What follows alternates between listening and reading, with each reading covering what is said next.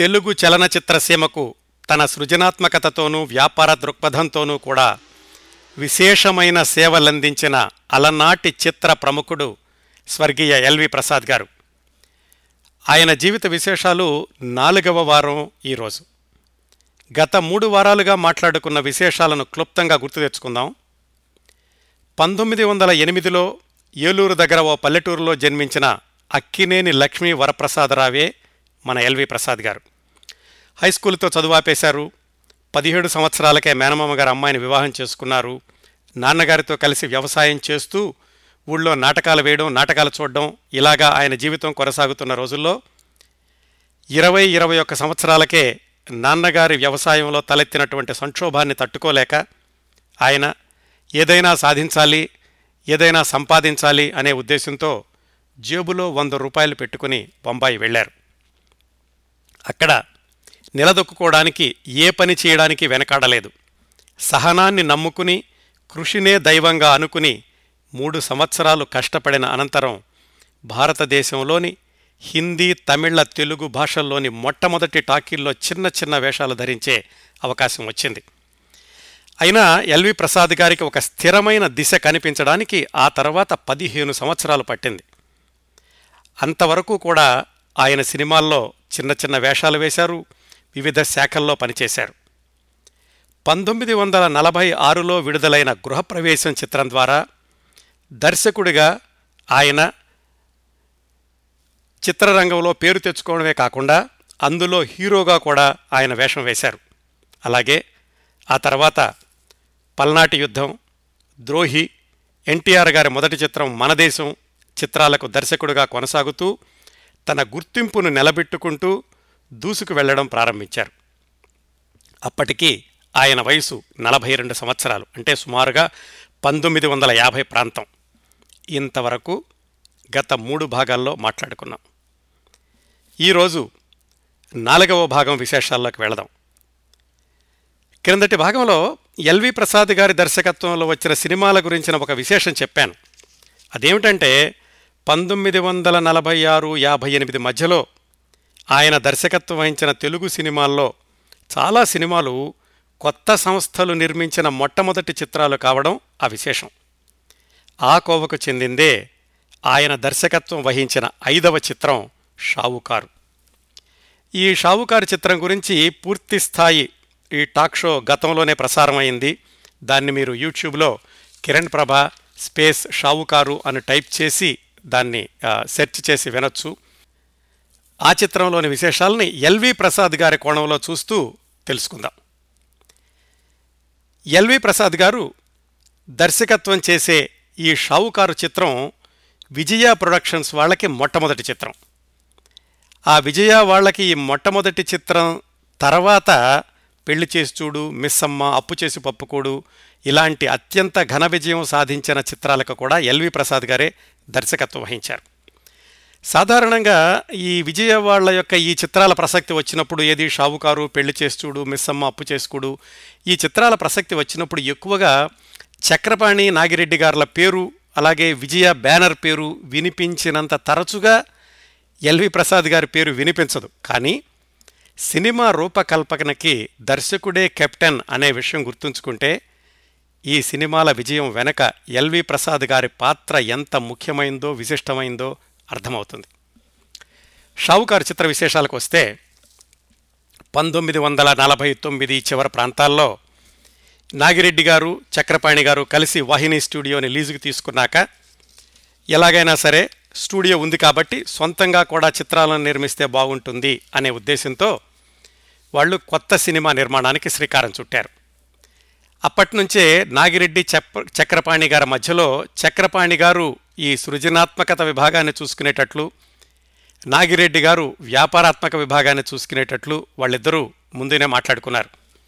అందుకని ఆ విజయవాళ్ళు నిర్మించిన చిత్రాలన్నిటికీ కూడా క్రియేటివ్ హెడ్గా చక్రపాణి గారు ఉంటూ ఉండేవాళ్ళు. ఆయనే ఈ మొట్టమొదటి చిత్రం పల్లెటూరి నేపథ్యంతో ఉంటే బాగుంటుంది అని ఆయన ఒక కథ అనుకుని దానికి షావుకారు అని పేరు పెట్టారు. అది పూర్తిగా గ్రామీణ నేపథ్యం. మరి దర్శకుడిగా ఎవరిని పెట్టుకుందాము అనుకున్నప్పుడు సహజంగానే అప్పటికి నాలుగు విజయవంతమైనటువంటి చిత్రాలను అందించిన ఎల్వి ప్రసాద్ గారు కనిపించారు. ఎల్వి ప్రసాద్ గారిని పిలిచి ఇలాగా గ్రామీణ నేపథ్యంతో కొత్తగా ఒక సినిమా నిర్మిద్దాం అనుకుంటున్నాము అని చక్రపాణి గారు నాగిరెడ్డి గారు చెప్పారు. ఎల్వి ప్రసాద్ గారికి కూడా బాగా నచ్చింది ఆ ప్రతిపాదన. ఎందుకంటే పల్లెటూరి నేపథ్యం వ్యవసాయం రైతులు రైతుల మధ్య ఉండేటట్టు అసూయ ద్వేషాలు ఇలాంటివన్నీ కూడా ఎల్వి ప్రసాద్ గారు ఇరవై సంవత్సరాల వయసు వరకు వాళ్ళ ఊళ్ళో చూశారు. చక్రపాణి గారికి కూడా ఈ గ్రామీణ నేపథ్యం చాలా ఉంది. అందువల్ల ఇద్దరూ కూడా ఏమిటంటే ఆ చిత్రంలో తాము చూసినటువంటి దృశ్యాలని సహజత్వానికి అతి దగ్గరగా ఆ రోజుల్లో ఉన్నటువంటి ప్రేక్షకులకి తమ గ్రామంలోనే జరిగినటువంటి సంఘటనలా అనిపించేలాగా తీర్చిదిద్దగలము అన్నటువంటి ఆత్మవిశ్వాసంతో ఇద్దరూ కలిసి ఈ షావుకారు చిత్రానికి ముందుకు వెళ్ళారు. ఇంకా ఈ సినిమాకి కథ అయితే చక్రపాణి గారు రాశారు. మాటలు రాయడానికి ఎవరైతే బాగుంటుంది అనుకున్నప్పుడు మరి సహజంగానే ఈ సినిమాకి కెప్టెన్ ఎల్వి ప్రసాద్ గారు కదా దర్శకుడు. ఆయనకి అప్పటికే ఆచార్య ఆత్రేయ గారితో పరిచయం ఉంది. ఆత్రేయ గారు ఇంకా సినీరంగ ప్రవేశం చేయలేదు అప్పటికి. ఆయన నాటకాలు వ్రాస్తూ మద్రాసులో ఉంటున్నారు. అలాగే ఆయన నాటకాలు రంగస్థలం మీద కూడా చాలా ప్రసిద్ధి. అలా ఆ నాటకాలను చూసి ఆత్రేయ గారితో పరిచయం ఏర్పడి ఎల్వి ప్రసాద్ గారు ఈ షావుకారు చిత్రానికి ఆయనే మాటలు రాస్తే కనుక చాలా బాగుంటుంది అని ఆత్రేయ గారిని అడిగి ఆత్రేయ గారి పేరుని నాగిరెడ్డి చక్రపాణి గారు ఇద్దరికీ కూడా ఆయన సిఫార్సు చేశారు. ఆత్రేయ గారు వ్రాయడం కూడా ప్రారంభించారు. తర్వాత ఏవో కారణాల వల్ల ఆత్రేయ గారు కొనసాగలేకపోయారు కొంత దూరం వెళ్ళాక. కొంతమంది ఆత్రేయ గారి అనారోగ్యం వల్ల మానేశారంటారు. మరికొంతమంది చక్రపాణి గారికి ఆత్రేయ గారికి ఈ సృజనాత్మకతలో ఏదో విభేదాలు వచ్చినాయి అంటారు. కారణం ఏదో మనకు తెలియదు కానీ ఎలాగైతే ఆత్రేయ గారి మొట్టమొదటి చిత్రం షావుకారు అయ్యేటటువంటి అవకాశం పోయింది. ఇంకా ఆత్రేయ గారు వెళ్ళిపోయాక సమయం దృష్ట్యాను అలాగే చక్రపాణి గారికి ఉన్నటువంటి అనుభవం దృష్ట్యాను ఆయనే మాటలు రాయడం ప్రారంభించారు. ఇంతకుముందు చక్రపాణి గారు మొట్టమొదటిసారిగా ధర్మపత్ని అనే సినిమాకి మాటలు రాశారు. ఏది? మనం మాట్లాడుకునే షావుకారికి పది సంవత్సరాల ముందు. ఆ తర్వాత స్వర్గసీమ అనే సినిమాకి కథ కూడా రాశారు ఆయన. చక్రపాణి గారు. పైగా అప్పటికే ఆయన బెంగాలీ నవలలను తెలుగులోకి అనువదిస్తున్నారు. రెండు పత్రికలు కూడా నడుపుతున్నారు. అందువల్ల మాటలు రాయడానికి ఆయన సంసిద్ధులయ్యి కథతో పాటుగా మాటలు కూడా పూర్తి చేశారు. ఇంకా నటీనటుల విషయానికి వచ్చేసరికి ఎల్వి ప్రసాద్ గారు చెప్పారు. ఇలా ఒక కుర్రాడిని నేను మా విజయవాడలో ఇంటర్వ్యూ చేశాను. ఆ కుర్రవాడు వచ్చాడు. అతనితో మన దేశంలో ఒక చిన్న పాత్ర వేయించాను. అతనితో హీరో వేషం వేయిద్దాము అని ఎన్టీ రామారావు గారిని చక్రపాణి గారికి నాగిరెడ్డి గారికి పరిచయం చేశారు. వాళ్ళకు కూడా చూడగానే నచ్చారు. వెంటనే ఎన్టీ రామారావు గారిని హీరోగా తీసుకున్నారు. నిజంగా చెప్పాలంటే ఈ సంభాషణలు జరిగినప్పటికీ ఈ షావుకారు చిత్రం నిర్మాణం ప్రారంభించే రోజులకి ఇంకా మన దేశం చిత్రం కూడా రిలీజ్ కాలేదనుకుంటాను. అలాగే ఎన్టీ రామారావు గారు నటించినటువంటి రెండో చిత్రం పల్లెటూరి పిల్ల అది కూడా ఇంకా విడుదల కాలేదు అది ఇంకా నిర్మాణంలోనే ఉంది. ఆ సినిమా చాలా రోజులు నిర్మాణం జరిగింది. అలాంటి సమయంలో ఒక్క చిత్రం కూడా విడుదల కాకుండా ప్రేక్షకులు ఎలాగా ఈ కథానాయకుడిని స్వీకరిస్తారో అనేటటువంటి సంశయం కూడా లేకుండా ఆ కొత్త నటుడు అయినటువంటి ఎన్టీ రామారావు గారిని ఈ చిత్రంలో హీరోగా నియమించడానికి అందరూ కూడా ఏకగ్రీవంగా నిర్ణయించుకున్నారు. నిజానికి అది చాలా సంచలనాత్మకమైనటువంటి నిర్ణయం అనుకోవాలి. ఆ తర్వాత దశాబ్దాల పాటు కొనసాగపోయే ఒక మహాద్భుతమైన చరిత్రకి వాళ్ళు కూడా ఒక పునాదిరాయి వేస్తున్నాము అని అప్పట్లో విజయ ప్రొడక్షన్స్ వాళ్ళకి కానీ ఎల్వి ప్రసాద్ గారు కానీ ఏమాత్రం అనుకుని ఉండరు. ఆ విధంగా చూస్తే ఈ షావుకారు చిత్రం ఎన్టీ రామారావు గారు కూడా కొత్త నటుడే అనుకోవాలి అప్పటికి ఆ ఈ చిత్రం ప్రారంభించేటటువంటి ఉన్నప్పటి పరిస్థితుల్లోనూ. ఇంకా మరి హీరోయిన్గా అనుకునేసరికి హీరో ఎలాగూ కొత్తవాడే. హీరోయిన్గా కూడా ఒక కొత్త అమ్మాయిని వాళ్ళు తీసుకుందాం అనుకున్నారు. ఆ సమయంలోనే ఈ వాహిని వాళ్ళకి చాలా ఇది నాగిరెడ్డి గారి యొక్క సోదరుడైనటువంటి బిఎన్ రెడ్డి గారు ఆయన యొక్క సిఫారసు ద్వారా ఎస్ జానకి అనేటటువంటి ఒక పదిహేడు సంవత్సరాల అమ్మాయిని హీరోయిన్గా వాళ్ళు స్క్రీన్ టెస్ట్ చేశారు. దానికి కారణం ఏమిటంటే అప్పటికీ ఈ ఎస్ జానకి గారు రేడియోలో నాటకాలు వేస్తున్నారు. ఆ విధంగా బిఎన్ రెడ్డి గారికి పరిచయం. ఆవిడ కూడా కొన్ని ఇబ్బందుల్లో ఉన్నారు. ఎలాగైనా సరే సంపాదన కావాలి స్వంతంగా నిలదొక్కుకోవాలి అనేటటువంటి ఉద్దేశంతో సినిమాల్లో వేషం వేయడానికి కూడా ఒప్పుకున్నారు. ఆ విధంగా ఎస్ జానకి గారు ఈ సినిమాలోకి వచ్చాక షావుకారు జానకి అవ్వడం మీ అందరికీ తెలిసినటువంటి విషయమే. ఆవిడ కూడా ఈ సినిమాలో మొట్టమొదటిసారిగా నటించారు. ఒక కోణంలో చూసుకుంటే ఎన్టీ రామారావు గారికి మొట్టమొదటి సినిమా అవ్వ అని అని చెప్పుకోవచ్చు. ఎందుకంటే సోలో హీరోగా పైగా అప్పటికి ఆయన రెండు సినిమాలు కూడా విడుదల కాలేదు. ఎస్ జానకి గారికి ఎలాగూ మొట్టమొదటి చిత్రమే. రెండు నెలల క్రిందట మా ఇంటికి వచ్చినప్పుడు ఎస్ జానకి గారు ఈ షావుకారు చిత్రంలో ఆవిడికి కలిగినటువంటి అనుభవాలని అలాగే ఆవిడికి ఎదురైనటువంటి సంఘటనల్ని కూడా ప్రత్యక్షంగా మాతో పంచుకోవడం జరిగింది. ఆ విశేషాలన్నింటినీ మీకు చెప్తాను. ఈ సినిమా యొక్క షావుకారు చిత్రానికి స్క్రీన్ టెస్ట్ చేయడానికని షావుకారు జానక్ గారిని స్టూడియోకి పిలిచారట మొట్టమొదటిసారిగాను. పిలిచినప్పుడు ఆవిడకి అంతవరకు కెమెరా అంటే ఏంటో తెలీదు నటన అంటే తెలీదు. రేడియోలో రేడియో నాటకాలు వేస్తున్నారు గొంతు బాగుంటుంది కాబట్టి. ఆవిడకి ఏదో ఒక స్క్రిప్ట్ ఇచ్చారు చదవమన్నారు కెమెరా ఆన్ చేశారు ఎల్వి ప్రసాద్ గారు చూస్తున్నారు. చూస్తుంటే ఆయన ఆ షాట్ అయిపోగానే ఎల్వి ప్రసాద్ గారు వీపు వెనకాల చేతులు పెట్టుకుని ఇలా తట్టుకుంటూ ముందుకు వచ్చారట ఎవరో చెప్పారు జానకి గారికి ఎల్వి ప్రసాద్ గారు అలా అలా అన్నారంటే ఆయన యొక్క వీపు వెనకాల తట్టుకోవడం అనేది జరిగితే కనుక ఆయనకు బాగా నచ్చితేనే అలా చేస్తారు అని అన్నారట. ఆ విధంగా మొట్టమొదటిగారిగా మొట్టమొదటిసారిగా స్క్రీన్ టెస్ట్ చేసినప్పుడే ఎస్ జానకి గారిని సరే అని ఒప్పుకున్నారు ఎల్వి ప్రసాద్ గారు. ఆ తర్వాత షూటింగ్ ప్రారంభమైంది.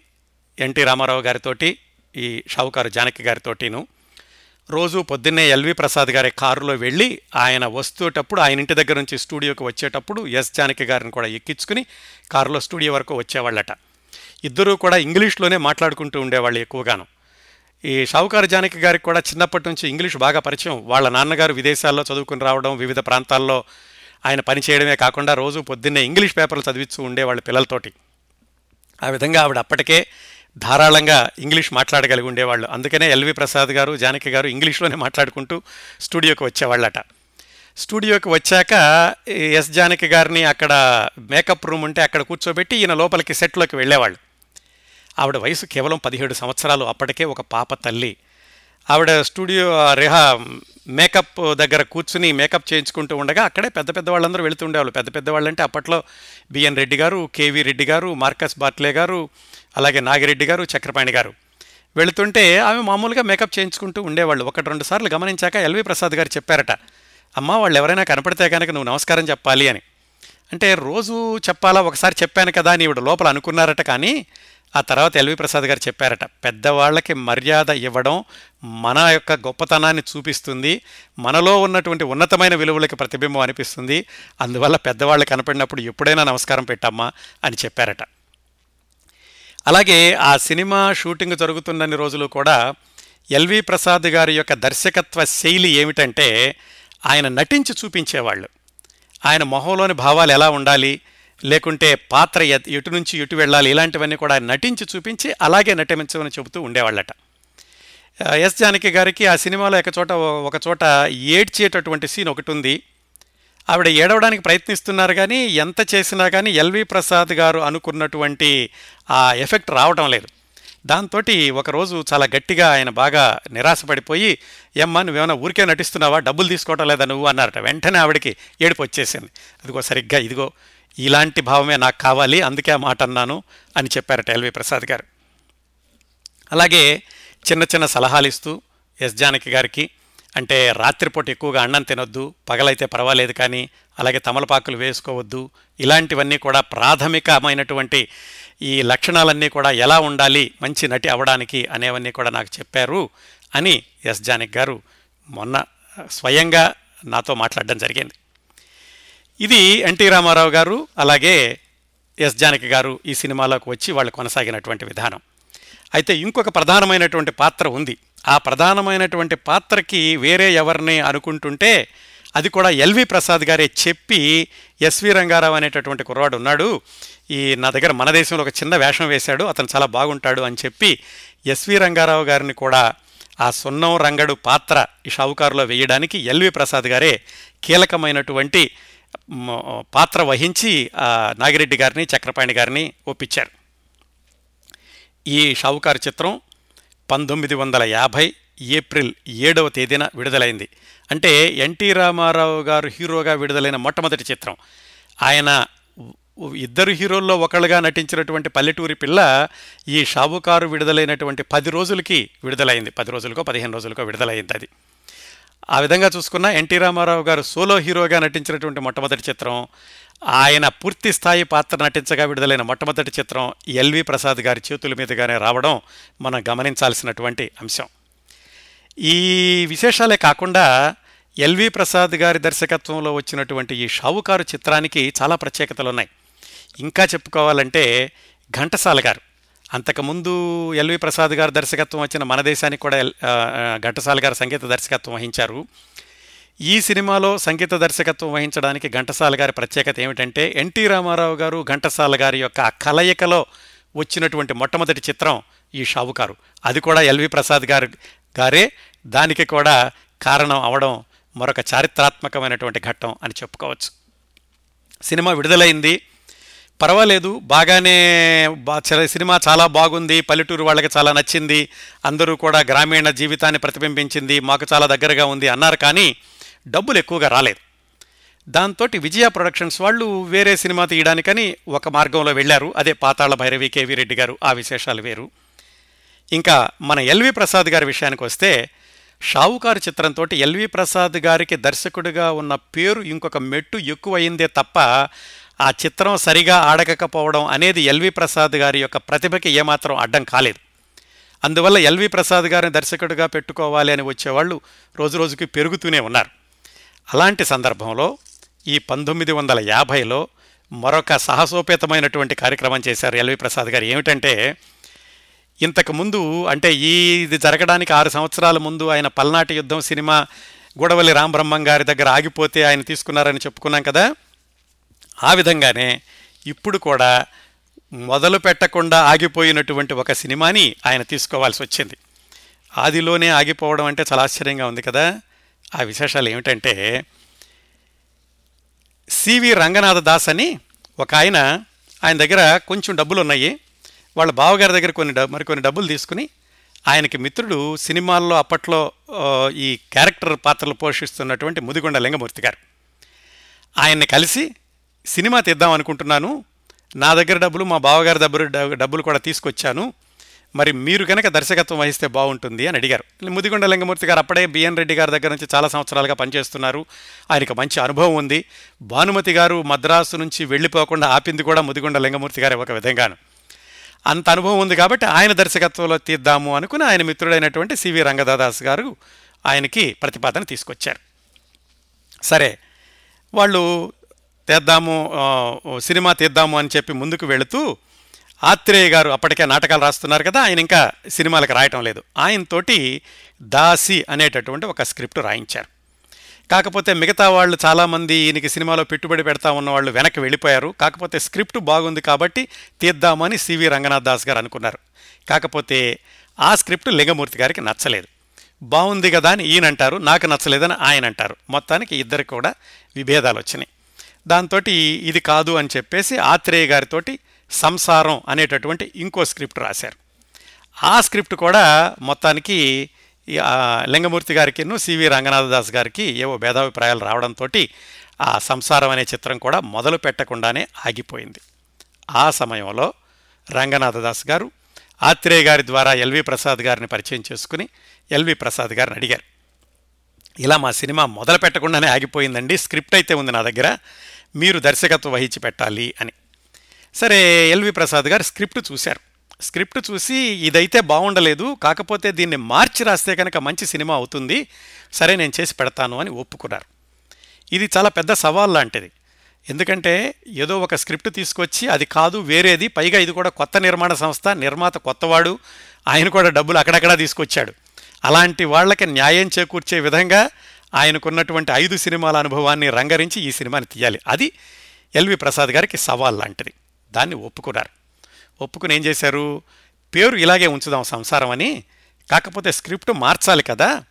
సదాశివ బ్రహ్మం గారు అని ఉన్నారు. వెంపటి సదాశివ బ్రహ్మం గారు ఆయనతో రాయిస్తాను ఆయన నాకు బాగా తెలుసు అని ఎల్వి ప్రసాద్ గారు ఆయన తీసుకొచ్చారు. మరి ఎల్వి ప్రసాద్ గారికి ఆత్రేయ గారు తెలుసు కదా ఆయనతోటే రాయించుకోవచ్చు కదా. కానీ అప్పటికే ఆత్రేయ గారు వేరే సినిమాలు మొదలుపెట్టారు. అందువల్ల ఆత్రేయ గారు అందుబాటులో లేక ఈయన వెంపటి సదాశివ బ్రహ్మం అని ఆయనతోటి ఈ సంసారం అనే పేరు అలాగే ఉంచి కథ రాయించడం ప్రారంభించారు ఎల్వి ప్రసాద్ గారు. ఈ సదాశివ బ్రహ్మం గారు తర్వాత రోజుల్లో మంచి మంచి సినిమాలకు విజయవంతమైన చిత్రాలకు కథ అందించారు ఆయన కథాశివ బ్రహ్మం అని కూడా అంటూ ఉండేవాళ్ళు.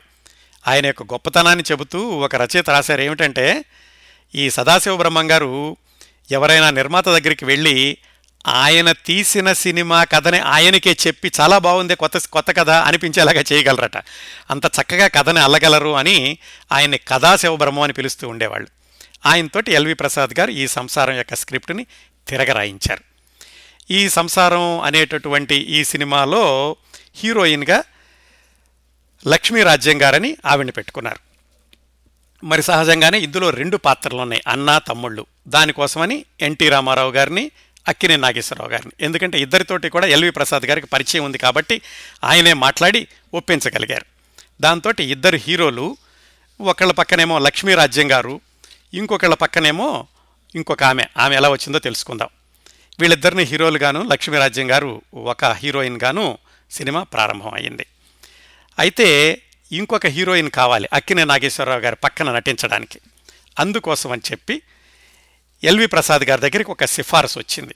ఏమిటి అంటే గుడివాడ దగ్గర మానికొండ అనే ఊళ్ళో గోగినేని వెంకట సుబ్బయ్య గారని ఒక ధనవంతులు ఉన్నారు ఆయనకి గూడూరు దగ్గర అబ్బరకం అబ్రకం గనులు ఇలాంటివి కూడా ఉంటూ ఉండేవి ఆయన ఒక అమ్మాయిని సిఫార్సు చేశారు. విజయవాడలో ఒక అమ్మాయి డాన్సులు చేస్తుంది నాటకాలు వేస్తుంది చిన్న పాప. ఆ పాపకు పదిహేను సంవత్సరాల వయసు ఉంటుంది మీ సినిమాలో హీరోయిన్గా తీసుకోండి అని ఆయన సిఫార్సు చేశారు. పైగా కొద్దిగా పెట్టుబడి కూడా ఏదో పెట్టినట్టున్నారు ఆ గోగినేని వెంకట సుబ్బయ్య గారు. అయితే ఈ విజయవాడలో నాటకాలు వేసేటటువంటి పదిహేను సంవత్సరాల పాప ఎవరు అంటే గోగినేని వెంకట సుబ్బయ్య గారి దగ్గర పనిచేసేటటువంటి కేవి చౌదరి అని వాళ్ళ యొక్క మరదల గారి అమ్మాయి. అంటే ఆ పాపకి పెదనాన్న కేవీ చౌదరి ఆయన గోగినేని వెంకట సుబ్బయ్య గారి దగ్గర పనిచేస్తున్నాడు. ఆ సుబ్బయ్య గారు ఎల్వి ప్రసాద్ గారికి చెప్పారు మీ సంసారంలో ఒక హీరోయిన్గా ఆ అమ్మాయిని తీసుకోండి అని. సరే పెద్ద ఆయన చెప్పారు కదా చూద్దామని చెప్పి ఎల్వి ప్రసాద్ గారు దోనేపూడి కృష్ణమూర్తి అని తన దగ్గర పనిచేస్తున్నటువంటి ఒక ఆయన్ని మే పన్నెండు పంతొమ్మిది వందల యాభైన విజయవాడ పంపించారు. ఆయన విజయవాడ వెళ్ళి ఆ అమ్మాయిని తీసుకుని మద్రాసు వచ్చారు. అది మ- ఆయన ముందు వచ్చారు తర్వాత ఆ అమ్మాయి వాళ్ళ పెదనాన్నగారు మద్రాసు వచ్చారు. అది మే పదిహేడు పంతొమ్మిది వందల యాభై. వచ్చిన రోజునే మరి పెద్ద ఆయన రికమెండేషన్ కాబట్టి పెద్దగా టెస్టింగ్ ఏమీ లేకుండా కాంట్రాక్ట్లు అవి రాశారు. పేపర్లన్నీ కూడా సంతకాలు పెట్టించుకున్నారు. ఇంకా షూటింగ్కి వెళదాం అనుకున్నారు. అందులో ఆ పదిహేను సంవత్సరాల పాప చేయాల్సినటువంటి పాత్ర ఏమిటంటే అక్కినేని నాగేశ్వరరావు గారు పల్లెటూరు రైతులాగా ఉంటాడు. ఈ అమ్మాయి పట్టణంలో ఉండేటువంటి అమ్మాయి అక్కినేని నాగేశ్వరరావు గారిని కొంచెం చలాకీగా ఉండాలి ఏడిపిస్తున్నట్లుగా ఉండాలన్నమాట. అది పాత్ర. సరే మొదలు పెట్టారు ఈ పదిహేను సంవత్సరాల పాప నిజానికి చాలా చురుకుగా ఉండేది చలాకీగా ఉండేది. నాటకాలు వేస్తూ ఉండేది డాన్సులు చేస్తూ ఉండేది. అందరితో కూడా గలగల మాట్లాడుతూ ఉండేది. కాకపోతే ఈ మద్రాసు తీసుకొచ్చేటప్పుడు వాళ్ళ పెదనాన్నగారు చెప్పారు ఈ కేవీ చౌదరి అన్న ఆయన నువ్వు ఎక్కువ అలా గలగల మాట్లాడకూడదు చాలా గంభీరంగా ఉండాలి. ఎవరి ఎవరితో పడితే అలా మాట్లాడకూడదు. అలా మాట్లాడుతుంటే తక్కువగా అనుకుంటారు. ఇలాంటివన్నీ చెప్పేసరికి ఆమె ఏం మాట్లాడాలి ఏం మాట్లాడకూడదు అనేటటువంటి సందిగ్ధతలో ఈ సెట్ మీద దగ్గరికి వెళ్ళి యాక్షన్ అనేసరికి ఆవిడ బిర్రబిగుసుకుపోయేది పైగా అక్కినేని నాగేశ్వరరావు గారిని ఏడిపించేటటువంటి పాత్ర. ఇంకో విధంగా చూసుకుంటే ఆ అమ్మాయి అప్పటికే అక్కినే నాగేశ్వరరావు గారికి పెద్ద అభిమాని. అక్కినే నాగేశ్వరరావు గారి బాలరాజు సినిమా విజయవాడ వచ్చినప్పుడు చూడడానికి వెళ్ళి మురుగుంట్లో కూడా పడింది ఆ అమ్మాయి.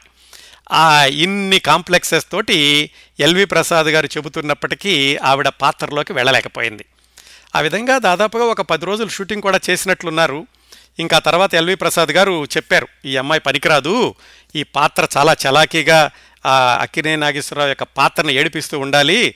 చాలా బిర్రబిగుసుకుపోతుంది. సంభాషణలు కూడా సరిగా రావటం లేదు. అని చెప్పి ఆ అమ్మాయిని తీసేయమని చెప్పారు ఎల్వి ప్రసాద్ గారు. సరే ఎంత సిఫారసు చేసినప్పటికీ మరి పాత్రకి సరిపోకపోతే ఎవరు ఉంచుకోలేరు కదా? ఆ గోగినేని వెంకట సుబ్బయ్య గారు కూడా తర్వాత ఏమనలేదు ఆ విధంగా పదిహేను సంవత్సరాల విజయవాడ నుంచి వచ్చినటువంటి అమ్మాయి అక్కినే నాగేశ్వరరావు గారి పక్కన సంసారంలో హీరోయిన్గా వేసేటటువంటి అవకాశాన్ని కోల్పోయింది.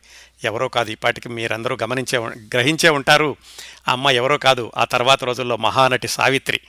సావిత్రి గారిని అలా మొట్టమొదటిసారిగా సినిమాల్లోకి పనికిరాదు ఈ పాత్రకి సినిమాల్లోకని కాదు ఈ పాత్రకి పనికిరాదు అని తీర్మానించిన ఎల్వి ప్రసాద్ గారే తర్వాత రోజుల్లో ఆయన దర్శకత్వంలో వచ్చినటువంటి పెళ్ళి చేసి చూడు మిస్సమ్మ సినిమాల్లో కూడా అద్భుతమైనటువంటి పాత్రలు ఇవ్వడమే కాకుండా ఆవిడలోని నటి ఎలా ఉంటుందో కూడా చూపించారు తర్వాత రోజుల్లో. మనం మళ్ళా సంసార చిత్రం విశేషాలకు వద్దాం. ఆ విధంగా పాత్ర అయితే పోయిద్ది సావిత్రి గారికి. కాకపోతే మరీ అంత దూరం నుంచి వచ్చారు పెద్ద ఆయన చెప్పారు కదా అని ఒక చిన్న పాత్ర ఇచ్చారు. అదేమిటంటే హీరోయిన్ కారులో వెళుతుంటే వాళ్ళతో పాటు ఉండి అక్కినే నాగేశ్వరరావు కనిపిస్తే అబ్బా చూడవే అచ్చం హీరో నాగేశ్వరరావులా ఉన్నాడు ఫోజ్ చూడు అనేటటువంటి ఒక్క సంభాషణ పలికే చిన్న పాత్రనిచ్చారు. ఈ సావిత్రి గారు వెయ్యాల్సినటువంటి పాత్రని పుష్పలత అని ఆవిడకిచ్చారు. సరే సావిత్రి గారు ఆ పుష్పలత పక్కన ఏదో చిన్న వాళ్ళతో వాళ్ళ మిత్రురాళ్ళతో ఉండేటటువంటి ఒక చిన్న పాత్ర సావిత్రి గారు వేశారనమాట అయితే విశేషం ఏమిట విచిత్రం ఏమిటంటే ఈ సినిమా అయిపోయాక తర్వాత పెళ్ళి చూసి చూడు సినిమా. ఈ సంవత్సరం ఈ సినిమా అయిపోయినటువంటి రెండు సంవత్సరాలకు వచ్చింది. దాంట్లో సావిత్రి గారు హీరోయిన్ అయితే ఆ పుష్పలత నావిడ చిన్న వేషం వేసింది. దాన్నే మామూలుగా అయితే విధి విలాసం అంటాం. ఇలాంటి వాటన్నిటిని కూడా మనం సినీ విలాసం అనుకోవాలన్నమాట. ఆ విధంగా సంసారంలో అక్కినే నాగేశ్వరరావు గారు ఎన్టీ రామారావు గారు ఎన్టీ రామారావు గారు పక్కనేమో లక్ష్మీరాజ్యం గారు అక్కినే నాగేశ్వరరావు గారు పక్కనేమో పుష్పలత అనే ఆవిడ హీరో హీరోయిన్లుగా మొత్తానికి ఆ సినిమా షూటింగ్ ప్రారంభమైంది. షూటింగ్ మధ్యలోకి వచ్చాక రంగనాథదాస్ గారికి మరిన్ని ఇబ్బందులు. ఆయన అసలు మొదలు పెట్టడమే ఇబ్బందులతోటి ప్రారంభమైంది. సరే ఎల్వి ప్రసాద్ గారు దీన్ని ఏదో పట్టాల మీద ఎక్కిద్దాం అనుకున్నారు. ఆయనకి మళ్ళీ ఈ పెట్టుబడి పెట్టేటటువంటి వ్యవహారాల్లో షూటింగ్ ఆగిపోయే పరిస్థితి వచ్చింది. అప్పుడు పల్నాటి యుద్ధం చేసినప్పుడు కూడా ఎల్వి ప్రసాద్ గారికి ఇదే పరిస్థితి. ఆయన ఏదో ఎలాగో సరిదిద్ది దాన్ని పూర్తి చేశారు.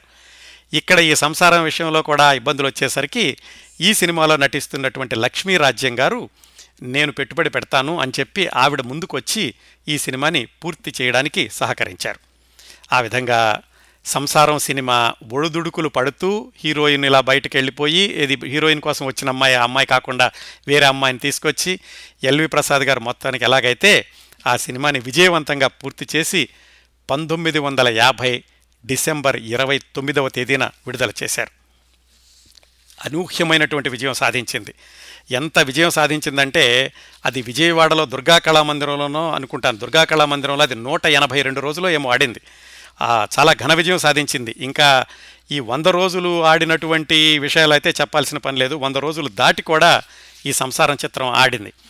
ఎల్వి ప్రసాద్ గారి దర్శకత్వంలో వచ్చినటువంటి ఆరవ సినిమా ఈ సంసారానికి ఇంకా విశేషం ఏమిటంటే ఎన్టీ రామారావు గారు చిత్రరంగ ప్రవేశం చేసినటువంటి మొదటి సంవత్సరం అంటే ఆ మన దేశం సినిమాని వదిలేసేస్తే కనుక పంతొమ్మిది వందల యాభైలో ఎన్టీ రామారావు గారు అక్కినేని నాగేశ్వరరావు గారు కలిసినటువంటి రెండు సినిమాలు విడుదలైనవి ఒకటి పల్లెటూరి పిల్ల రెండోది ఇదిగో ఆ సంవత్సరం చివరిలో వచ్చినటువంటి సంసారం. ఆ సంసారం సినిమా కూడా ఎల్వి ప్రసాద్ గారిది అవ్వడం గమనించాల్సినటువంటి అంశం. ఈ సినిమాకి సంగీత దర్శకత్వం వహించింది సుసర్ల దక్షిణామూర్తి గారు. సుసర్ల దక్షిణామూర్తి గారు ఈ సినిమా కంటే ఒక ఐదు సంవత్సరాల ముందు నారద నారది అని ఒక సినిమాకి సంగీతం సమకూర్చారు కానీ అది పెద్దగా పేరులోకి రాలేదు. ఈ సంసారం సినిమాలో పాటలు కూడా ప్రేక్షకులకు విపరీతంగా ఆదరణ పొందినాయి ఆ విధంగా చూసుకున్నా కానీ ఆ సుసర్ల దక్షిణామూర్తి గారికి సంగీత దర్శకుడిగా ప్రజల్లోకి వెళ్ళేటటువంటి అవకాశం ఇచ్చింది కూడా సంసారం ఎల్వి ప్రసాద్ గారి దర్శకత్వంలో వచ్చినటువంటి చిత్రం కావడం అది కూడా ఒక ముఖ్యమైనటువంటి ఘట్టం. ఇంకా విశేషం ఏమిటంటే ఈ సివి రంగనాథ్ దాస్ గారు ఈ సినిమా తీయడానికి పెట్టుబడి తీసుకురావడానికి ముందులోనూ మధ్యలోనూ ఎన్ని ఇబ్బందులు పడ్డారో ఈ సినిమా అయిపోయాక ఆ వచ్చినటువంటి ఆదాయంతో ఇన్కమ్ ట్యాక్స్ వాళ్ళతోటి అంతకంటే ఎక్కువ సమస్యలు వచ్చినాయట. అంతగా ఈ సినిమా ఆర్జించి పెట్టింది. మరి ఇంత చక్కటి సినిమా అందించాక తర్వాత ఎల్వి ప్రసాద్ గారికి చాలా అవకాశాలు అలాగే వచ్చినాయి. వాటిల్లో ఒకటి ఏమిటంటే ఈ సినిమాలో ఒక హీరోయిన్గా నటించిన లక్ష్మీ రాజ్యం గారు ఆవిడ సొంతంగా సినిమా తీద్దాం అనుకుని ఎల్వి ప్రసాద్ గారిని అడిగారు మీరు మీరు ఇంత చక్కటి సినిమా తీశారు కదా మాకు కూడా తీసి పెట్టండి అని. అది కూడా ఎల్వి ప్రసాద్ గారు ఒప్పుకుని ఉంటే ఆ విధంగా కూడా ఎల్వి ప్రసాద్ గారు ఈ లక్ష్మీరాజ్యం గారు నిర్మించినటువంటి మొట్టమొదటి సినిమాకి కూడా ఆయనే దర్శకుడు అయి ఉండేవాళ్ళు. కాకపోతే ఆయనకి వేరే అవకాశాలు ఉండటంతో ఆయన ఏం చెప్పారంటే సివి రంగనాథ్ దాస్ గారిని మీరు మరి మొదటి నుంచి కూడా ఈ సంసారం చిత్రాన్ని పరిశీలించారు. అలాగే ఈ స్క్రిప్ట్ రాయడం వీటన్నిటిలో కూడా మీ పాత్ర ఉంది. మీరే ఎందుకు దర్శకత్వం చేయకూడదు? నేను పర్యవేక్షకుడిగా ఉంటాను అని ఆ సివి రంగనాథదాసు గారు దర్శకుడుగా అవడానికి కూడా ఎల్వి ప్రసాద్ గారే ప్రత్యక్షంగా సహాయం చేశారు.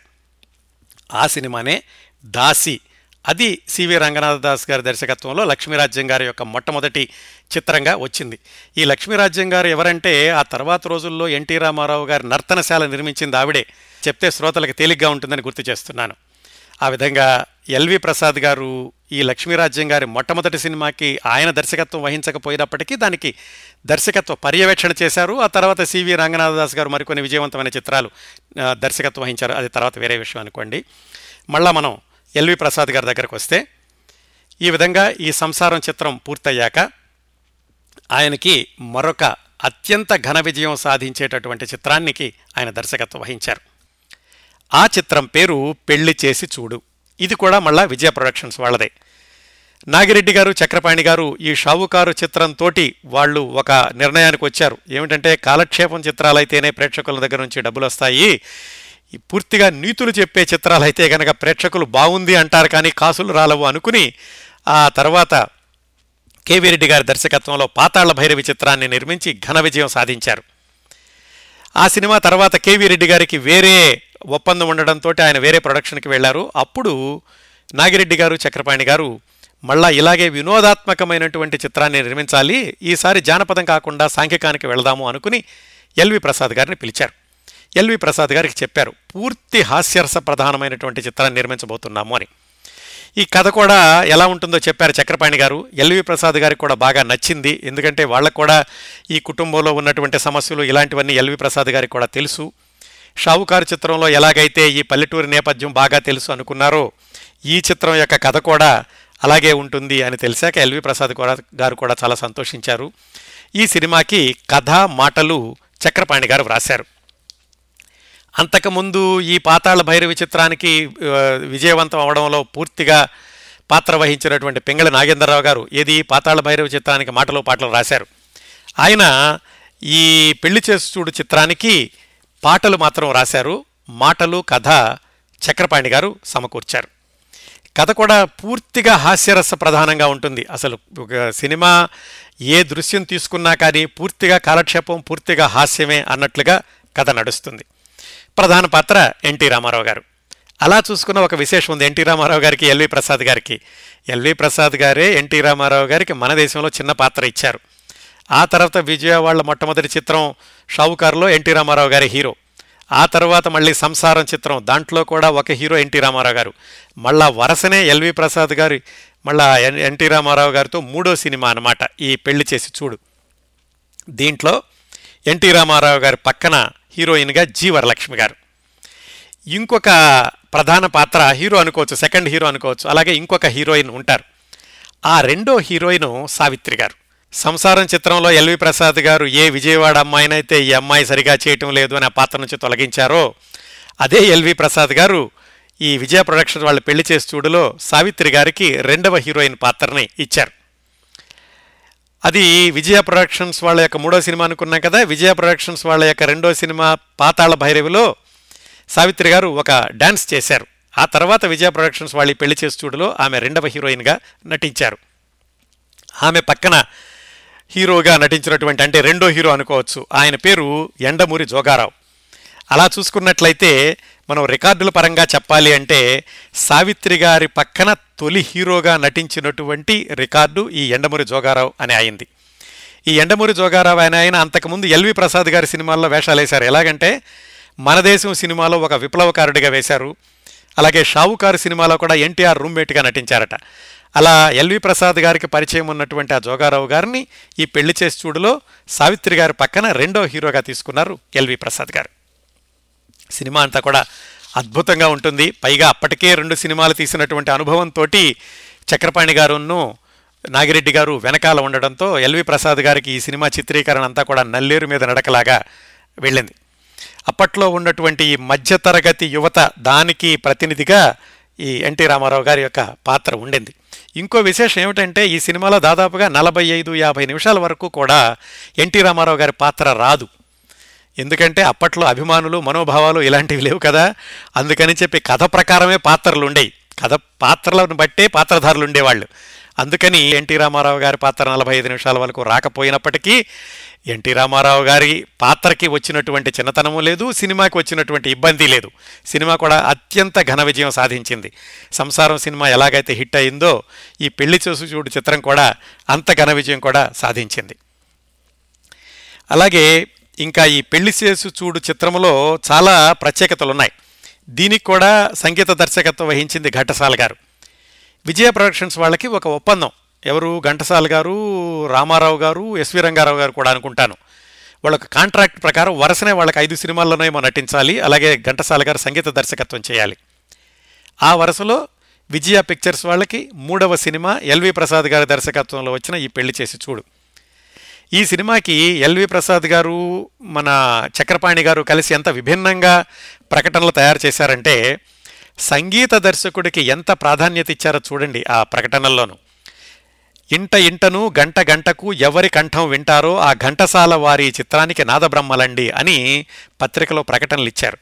ఆ ప్రకటనలకి తగ్గట్టుగానే ప్రేక్షకులకు అంచనాలను మించి అత్యద్భుతమైనటువంటి చాలా శ్రావ్యమైనటువంటి సంగీతాన్ని అందించారు ఘంటసాల గారు ఈ సినిమాలో. ఈ సినిమాలో పాటలన్నీ కూడా హిట్ సాంగ్సే అని చెప్పుకోవచ్చు. ఇప్పటికి కూడా ఓ భావి భారత భాగ్య విధాతలారా అలాగే పెళ్ళి చేసుకుని ఇల్లు చూసుకుని ఇలాంటి పాటలు అమ్మా నొప్పులే అమ్మమ్మ నొప్పులే ఇలాంటివన్నీ కూడా ఘంటసాల గారి యొక్క సంగీత దర్శకత్వంలో ప్రేక్ష ప్రేక్షకులని అమితంగా ఆకట్టుకున్నాయి. ఈ పెళ్ళి చేసి చూడు చిత్రం పంతొమ్మిది వందల యాభై రెండు ఫిబ్రవరి ఇరవై తొమ్మిదిన విడుదలైంది. ఎల్వి ప్రసాద్ గారి పరంగా చూసుకోవాలంటే ఆయన దర్శకత్వం వహించిన అంతకు ముందు విజయవంతమైన చిత్రం సంసారం పంతొమ్మిది వందల యాభై చివరిలో వస్తే ఇది పంతొమ్మిది వందల యాభై రెండు ఫిబ్రవరిలో వచ్చింది. అంటే పంతొమ్మిది వందల యాభై ఒకటిలో ఎల్వి ప్రసాద్ గారి దర్శకత్వంలో ఏ సినిమా కూడా విడుదల కాలేదు. కానీ ఆయన పేరుకి కానీ ఆయన యొక్క దూకుడుకు కానీ ఏమాత్రం పగ్గాలు అవ్వలేదు ఆ పంతొమ్మిది వందల యాభై ఒకటిలో సినిమా రాకపోవడం అనేది. ఈ చిత్రం విజయవాడ దుర్గా కళామందిరంలో నూట ఎనభై రోజులు ఆడింది. అదే సంవత్సరం జూన్ ఎనిమిదో తారీఖున విజయవాడలో కూడా శతదినోత్సవం చేశారు. ఇంకా ఈ పెళ్ళి చేసు చూడు చిత్రాన్ని ఏం చేశారంటే తెలుగులో తీసినప్పుడే తమిళంలో కూడా తీశారు. కళ్యాణం పట్టి సార్ అనుకుంటాను ఆ సినిమా పేరు. అది తెలుగుతో పాటుగా విడుదల కాకుండా తెలుగు సినిమా విజయవంతం అయ్యాక ఆ తర్వాత విడుదల చేశారు. ఎక్కువగా తెలుగులో ఉన్న వాళ్ళే దానిలో కూడా నటించారు.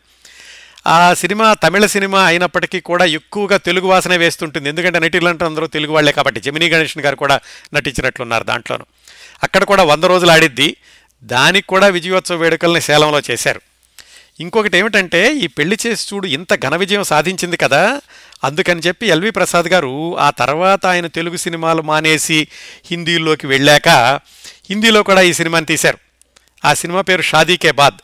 అది పంతొమ్మిది వందల డెబ్భై రెండులో విడుదలైంది ఈ ఎల్వి ప్రసాద్ గారి దర్శకత్వంలోనే. తెలుగులో ఎన్టీఆర్ జీవరలక్ష్మి గారు వేసినటువంటి వేషాలని హిందీలో జితేంద్ర రాఖీ వేశారు. అలాగే తెలుగులో ఎస్వి రంగారావు గారు వేసినటువంటి పాత్రను హిందీలో శత్రుఘ్న సిన్హా గారు చేశారు. అలాగే తెలుగులో ఓ చిన్న కుర్రాడి పాత్ర చాలా ఉంటుంది. దాన్ని తగ్గించి పెట్టారు హిందీలోను. ఇన్ని మార్పులు చేసినప్పటికీ బహుశా మరి పదహారు సంవత్సరాల తర్వాత తీయడం అలాగే ప్రేక్షకుల్లో అభిరుచుల్లో మార్పు రావడం ఏమిడో కానీ తెలుగులోను తమిళంలోనూ అంత ఘన విజయం సాధించినటువంటి పెళ్ళి చేసి చూడు హిందీలో మాత్రం సరిగ్గా ఆడలేకపోయింది. అది ఎల్వి ప్రసాద్ గారికి నష్టాన్ని కూడా తీసుకొచ్చింది. ఈ షాదీకే బాద్ పంతొమ్మిది వందల డెబ్భై రెండులో వచ్చినటువంటి పెళ్ళి చేసి చూడు హిందీ వర్షన్. అదండి ఎల్వి ప్రసాద్ గారి దర్శకత్వంలో వచ్చినటువంటి ఆరవ చిత్రం ఈ పెళ్ళి చేసి చూడు. దీని తర్వాత పెళ్ళి చేసి చూడు తర్వాత ఈ తమిళ చిత్రానికి కూడా ఆయనే దర్శకత్వం వహించారని చెప్పుకున్నాం కదా ఆ తర్వాత పంతొమ్మిది వందల యాభై రెండులో ఆయన రాణి అని ఒక సినిమాని తమిళలోనూ హిందీలోనూ కూడా తీశారు. అది కూడా ప్రేక్షకుల ఆదరణ చూరగొంది. దీని తర్వాత అంటే ఆయన ఈ రాణి సినిమా తర్వాత పంతొమ్మిది వందల యాభై మూడులో మరొక కొత్త సంస్థకి మొట్టమొదటి సినిమా చాలా విభిన్నంగా తీశారు ఎల్వి ప్రసాద్ గారు. ఆ సినిమా పేరు పరదేశి. ఈ సినిమాలో ఈ సినిమా యొక్క పేరులో ఎంత నవ్యత్వం ఉందో కథ కూడా కొత్తదనంగా ఉంటుంది. అసలు చూద్దాం ఈ పరదేశి అనేటటువంటి చిత్రం ఎలా ప్రారంభమైందో ఈ చిత్రం యొక్క విశేషాలు ఏమిటో. పరదేశి అనేటటువంటి సినిమా ఎల్వి ప్రసాద్ గారి దర్శకత్వంలో పంతొమ్మిది వందల యాభై మూడులో వచ్చింది. ఈ సినిమా ప్రత్యేకత ఏమిటంటే ఒకటి ఈ సినిమా అంజలీదేవి గారు ఆదినారాయణరావు గారు కలిసి మొట్టమొదటిసారిగా ప్రారంభించినటువంటి అంజలి పిక్చర్స్ అనే బేరర్లో మొట్టమొదటి చిత్రం. మళ్ళీ ఎల్వి ప్రసాద్ గారి ప్రత్యేకతలు చూసుకోండి. కొత్త బ్యానర్లు నిర్మించేటటువంటి మొట్టమొదటి చిత్రాల దర్శకుడు అనుకున్నాం కదా. ఆ పరంపరలో అంజలీదేవి గారికి మొట్టమొదటి చిత్రం అంటే అంజలి పిక్చర్స్ అనే పేరుతో వచ్చినటువంటి చిత్ర నిర్మాణ సంస్థకి మొట్టమొదటి సినిమా పరదేశీ దాని దర్శకుడు ఎల్వి ప్రసాద్ గారు. ఈ సినిమాని రాజా రాణి అనేటటువంటి ఒక హిందీ చిత్రం తీసుకుని ఆ కథ ద్వారా ఈ కథని అల్లుకున్నారు. అంజలిదేవి గారు సహజంగానే హీరోయిన్ ఎందుకంటే వాళ్ళ సొంత సంస్థ కాబట్టి. అక్కిరి నాగేశ్వరరావు గారు హీరో. ఆ రోజుల్లో ఏమిటంటే అప్పటికి అంటే పంతొమ్మిది వందల యాభై రెండు యాభై మూడు ప్రాంతాలకి అక్కినే నాగేశ్వరరావు గారు అంజలీదేవి గారుల యొక్క కలయిక అంటే వాళ్ళిద్దరూ హీరో హీరోయిన్లుగా నటించడం అనేది ప్రేక్షకులను విపరీతంగా ఆకట్టుకునేది. ప్రేక్షకులు కూడా అంజలీదేవి గారు అది అక్కినే నాగేశ్వరరావు గారు కలిసి ఎప్పుడు నటిస్తారని ఎదురు చూస్తూ ఉండేవాళ్ళు. ఆ రోజుల్లోనే అక్కినే నాగేశ్వరరావు గారు అంజలిదేవి గారు కలిసి ఈ పరదేశీలో నటించారు. ఇంకా ఎల్వి ప్రసాద్ గారు ఈ పరదేశీ సినిమాలో చేసిన మరొక గొప్ప ప్రయోగం ఏమిటంటే అక్కినే నాగేశ్వరరావు గారిని దాదాపుగా సగం సినిమాలో వృద్ధుడిగా చూపించారు. ఈ ఎల్వి ప్రసాద్ గారే అక్కినే నాగేశ్వరరావు గారిని సాంఘిక చిత్రాలకి పనికొస్తాడు అని సంసారం చిత్రం ద్వారా నిరూపిస్తే ఈ పరదేశీ చిత్రంలో అక్కినే నాగేశ్వరరావు గారిని వృద్ధుడిగా కూడా చూపించారు. అది గొప్ప ప్రయోగం అనుకోవాలి.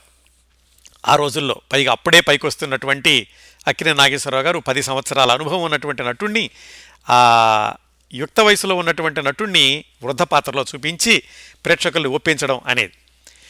అకిన నాగేశ్వరరావు గారి వృద్ధ పాత్రలో ఉన్నప్పుడు ఒక కుర్రవాడిని చేరదీసి పెంచుతారు. ఆ కుర్రవాడి పాత్రకి ఒక తమిళ నటుడిని తీసుకున్నారు. ఆ తమిళ నటుడికి అప్పటికి కేవలం రెండు చిత్రాల వయసు మాత్రమే అంటే రెండు చిత్రాల్లో మాత్రమే నటించాడు అప్పటి వరకు. ఆయన ఎవరో కాదు తర్వాత రోజుల్లో అత్యద్భుతమైనటువంటి నటుడిగా ఎదిగినటువంటి శివాజీ గణేశన్ గారు. ఆ విధంగా చూస్తే శివాజీ గణేశన్ గారిని తెలుగు ప్రేక్షకులకి పరిచయం చేసిన ఘనత కూడా ఎల్వి ప్రసాద్ గారిదే. అంతేకాకుండా శివాజీ గణేశన్ గారు అప్పటికి రెండు సినిమాల్లో నటించారు అనుకున్నాం కదా అంతకుముందు ఆయన నాటకాలు ఎక్కువగా వేస్తూ ఉండేవాళ్ళు. ఆ నాటకాలకి ఉన్న అనుభవంతో ఆయన చెప్పేటటువంటి సంభాషణలన్నీ కూడా కొంచెం నాటకీయంగా ఉండేవి. అలాంటప్పుడు ఎల్వి ప్రసాద్ గారు ఆయనకి ఈ సినిమా నటనలో ప్రాథమికమైనటువంటి పాఠాలు చెబుతూ మీరు ఆ స్టేజీ మీద నటించినట్టుగా చిట్ట చివరి ప్రేక్షకుడికి వినిపించాలి అని చెప్పి అంత దగ్గరగా చెప్పాల్సిన అవసరం లేదు. సినిమాల్లో హావభావాలు చాలా ముఖ్యం. ఈ కెమెరా అనేది మొహం మీద క్లోజప్లో చూపిస్తూ ఉంటుంది. ఇలాంటివన్నీ కూడా శివాజీ గణేశన్ గారికి నేర్పారు ఎల్వి ప్రసాద్ గారు. ఆ తర్వాత శివాజీ గణేశన్ గారు చాలా ఇంటర్వ్యూలో చెప్పుకున్నారు. మొట్టమొదట్లో నేను చక్కటి నటుడిగా ఎదగడానికి దోహదం చేసింది ఎల్వి ప్రసాద్ గారి దర్శకత్వంలో నటించడం అని చెప్పుకున్నారు ఆయన. ఇంకొక ప్రయోగం ఏం చేశారంటే ఎల్వి ప్రసాద్ గారు దీంట్లో ఎల్వి ప్రసాద్ గారికి అన్ని శాఖల్లోనూ అనుభవం ఉందని చెప్పుకున్నాం కదా. ఈ పరదేశీ సినిమాలో అక్కినే నాగేశ్వరరావు గారు అంజలిదేవి గారుల మీద ఒక డ్రీమ్ సీక్వెన్స్ ఉంటుంది శకుంతల దుష్యంతులు. ఆ దృశ్యాన్ని చిత్రించడానికని స్లో మోషన్లో తీద్దామని చెప్పి బొంబాయిలో శాంతారాం గారిని అడిగి ప్రత్యేకంగా స్లో మోషన్ కెమెరా తీసుకొచ్చి దాంట్లో స్లో మోషన్లో చిత్రీకరించారు. ఆ రోజుల్లో కొత్తగా చెప్పుకున్నారు. ఇదేదో స్లోలో స్లో మోషన్లో కనిపిస్తుంటే అప్పటికి స్లో మోషన్ అంటే కూడా చాలామంది తెలియదు కదా. ప్రేక్షకులు కొత్తగా కనిపించింది. ఇంకొక ప్రయోగం ఏమిటంటే దీంట్లో ఎల్వి ప్రసాద్ గారు చేసింది అక్కినే నాగేశ్వరరావు గారికి ఒక పాటలో ఒక చరణం అనుకుంటాను. పిఠాపురం నాగేశ్వరరావు గారితో పాటించారు పాడించారు. ఎందుకంటే అంత అప్పటికి అక్కినే నాగేశ్వరరావు గారికి ఘంటసాల గారు పాడడం ప్రారంభం అయ్యింది. ఈ చిత్రంలో మాత్రం ఒక చరణంలో ప్రయోగం చేశారు ఎల్వి ప్రసాద్ గారు. ఈ సినిమా విడుదలైనప్పుడు ఈ సినిమా గురించి రాస్తూ ఒక విమర్శకులు ఏం చెప్పారంటే ఈ సినిమా మద్రాసు ప్రేక్షకులకి నచ్చినంతగా ఆంధ్రలో ప్రేక్షక జనానికి రుచించకపోతే ఆశ్చర్యం లేదు. ఎందుకంటే ఈ కథను నడిపే భావాలన్నీ కూడా మామూలు ప్రజలకి అతీతంగా ఉన్నాయి అని వ్రాస్తూ ఒక మాదిరిగా ఆడుతుంది. కాకపోతే కథలోని చాలా లోపాలు డైరెక్షన్ వల్ల కమ్ముకుపోయాయి అని చెప్పారు. అలాగే ఈ ఎల్వి ప్రసాద్ గారి యొక్క దర్శకత్వం చాలా అద్భుతంగా ఉంది. సినిమా ఎలా ఉన్నా కానీ ఆయన దర్శకుడిగా మాత్రం ఆయనకున్నటువంటి పేరుకు ఏమాత్రం ఢోకా లేదు అని అప్పటి రివ్యూల్లో రాశారు. ఈ పరదేశీ చిత్రం జనవరి పద్నాలుగు పంతొమ్మిది వందల యాభై మూడున విడుదలయ్యింది. అదే సంవత్సరంలో ఎల్వి ప్రసాద్ గారు మరొక ఉత్తమ అభిరుచులు గల సంస్థకి ప్రారంభ చిత్రానికి దర్శకత్వం వహించారు. ఆ ఉత్తమ అభిరుచులు గల చిత్రాలను నిర్మించినటువంటి ఆ సంస్థ ప్రారంభించింది ఎలాగా? ఆ ప్రారంభ చిత్రం ఏమిటి? ఈ విశేషాలు మనం వచ్చే వారం ఎల్వి ప్రసాద్ గారి జీవిత విశేషాలు ఐదవ భాగంలో మాట్లాడుకుందాం.